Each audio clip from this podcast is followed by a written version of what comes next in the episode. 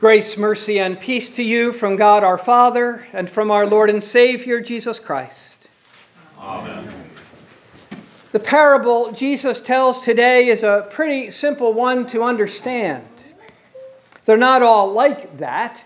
Some can be quite challenging, but not this one, at least not on the surface. There is a corrupt judge he doesn't care what men think about him and the job he's doing. He doesn't care about God and what God thinks about him and the job he's doing. He cares only about himself. What's in it for him? He is 100% in it for himself. He is selfish to the core. But one day a widow shows up she can't do anything for him, so he ignores her, sends her away, but she won't go away. He closes the door, but she yells through the door. He kicks her out, but she yells in through the window. She's there when he's trying to eat breakfast. She's there when he's dining with his friends. She's there when he's trying to sleep. This widow takes the definition of pest to a whole new level. She will not let him go until he blesses her. She is a pest just to get him to do his job. So finally, he relents. Just so he can eat and sleep in peace, just to shut her up and give his ears a rest. The widow wins.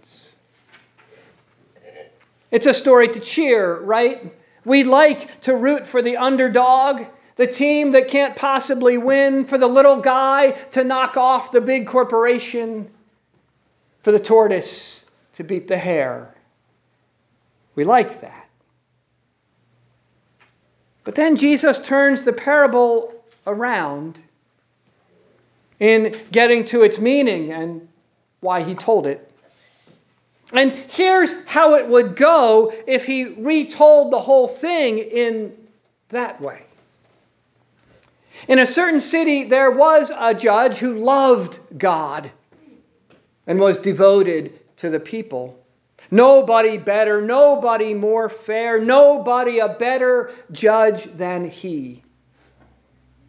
And there was a widow in town who had been wronged taken advantage of and robbed of the little she had. The judge saw the injustice, saw the need, and burned with anger and wanted to do something about it. But the widow never came to him. The widow never asked and said she tried to take care of it herself. The judge was able to help, had the means at his disposal to right this wrong, all she had to do was ask.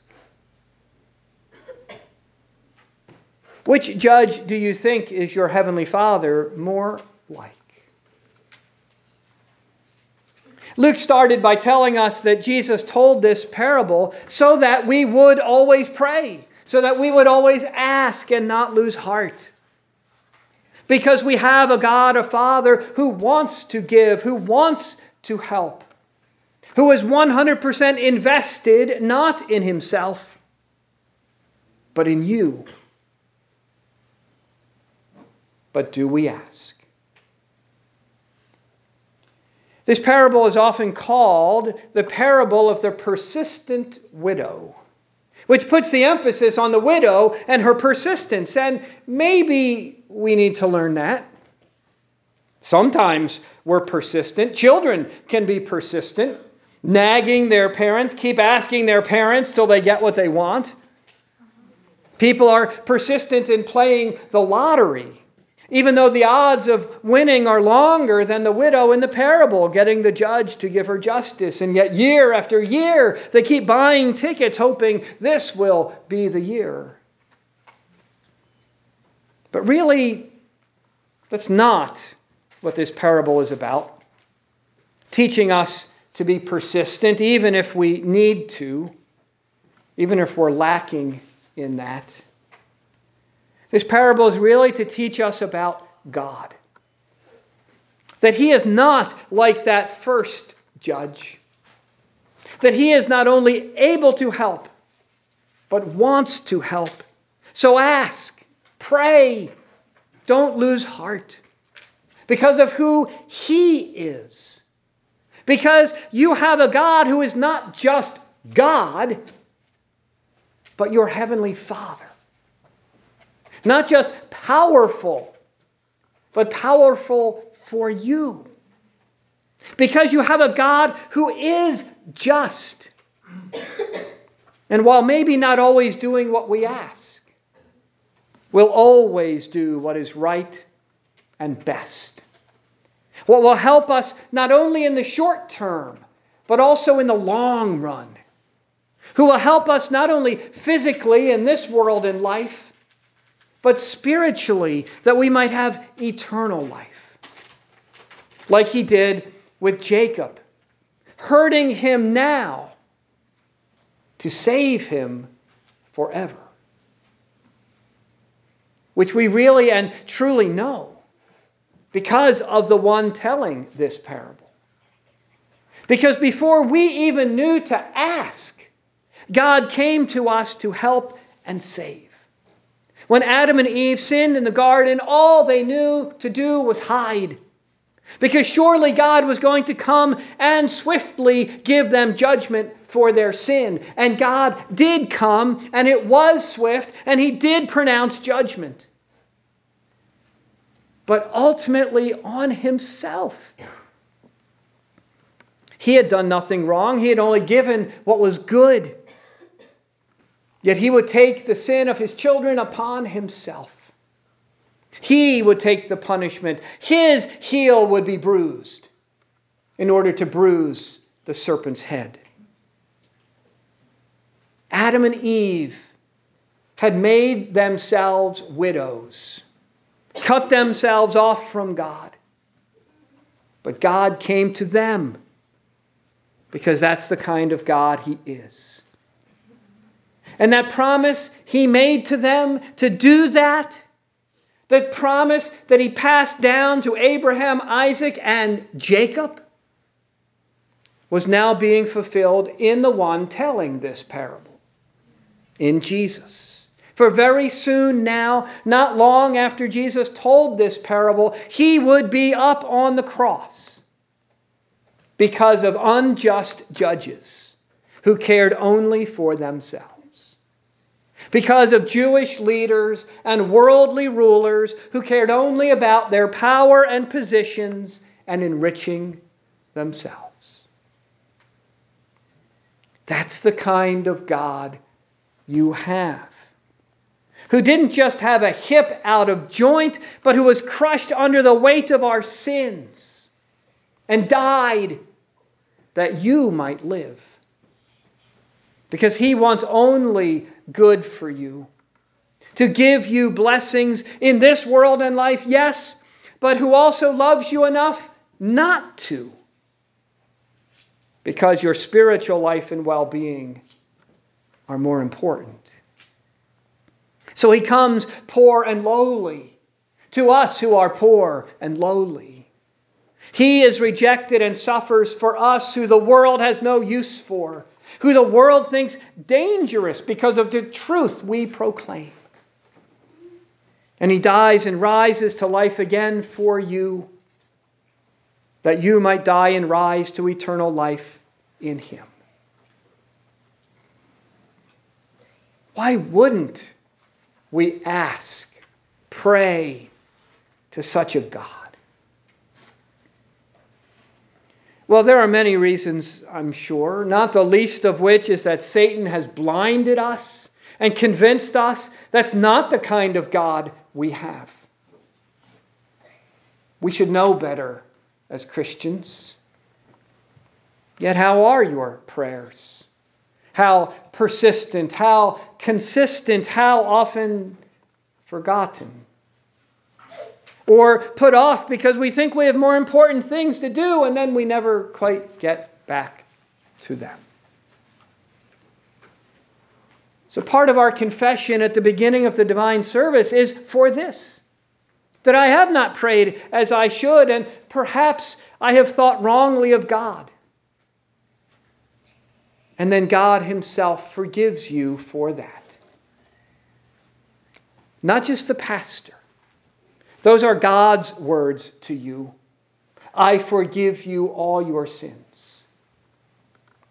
That's the kind of God you have. But there's another blessing, too, to think about here that your God who forgives you has also baptized you, and you know that. But maybe don't think about it big enough. Because when you're baptized and made a child of your Heavenly Father, that means you also gain a family brothers and sisters in Christ.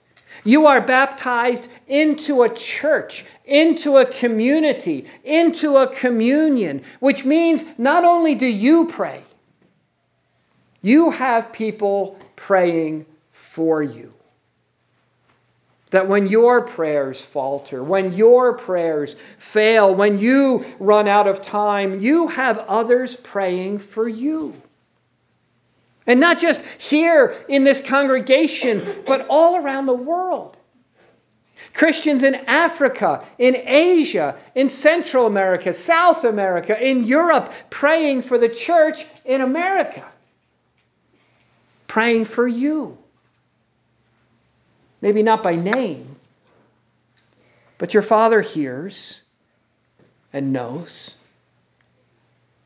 Which means the widow in the parable asking at all times, never giving up, so persistent, so consistent, is not you or me, but the church. The church in all the world. Which is really the cool thing about the Earth's rotation and the sun rising and setting at all different times all around the world. There are always Christians getting up and praying in the morning. There are always Christians going to bed and praying in the evening. There are always prayers ascending to God. And like the widow, giving him no rest or peace and drumming our needs into his ears. But unlike the judge in the parable, he loves it. The constant prayers, music to his ears. And as part of this church, you also get to pray for them and for people who can't pray who do not know what God is really like, who aren't children of God, who can come to a loving Father. You pray for them. And they need you to do so. So we do. Here together.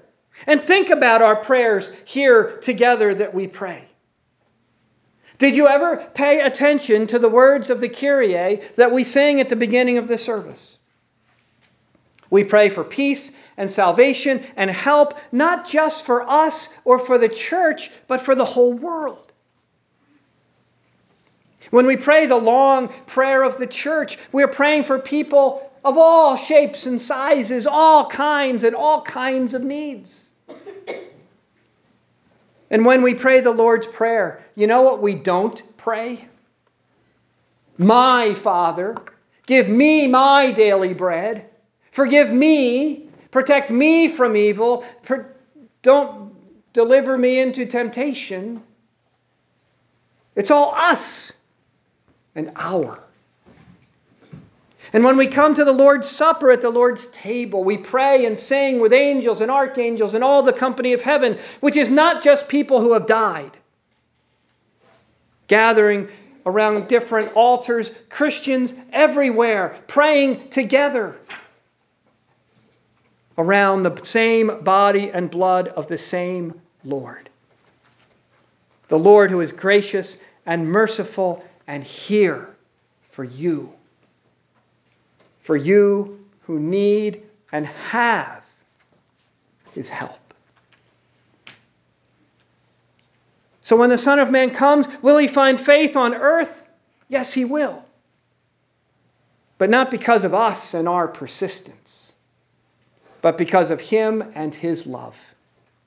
His mercy and love that will keep and sustain His bride, the church, until He comes again. He promised. But until that day, it is for us, the church, to pray.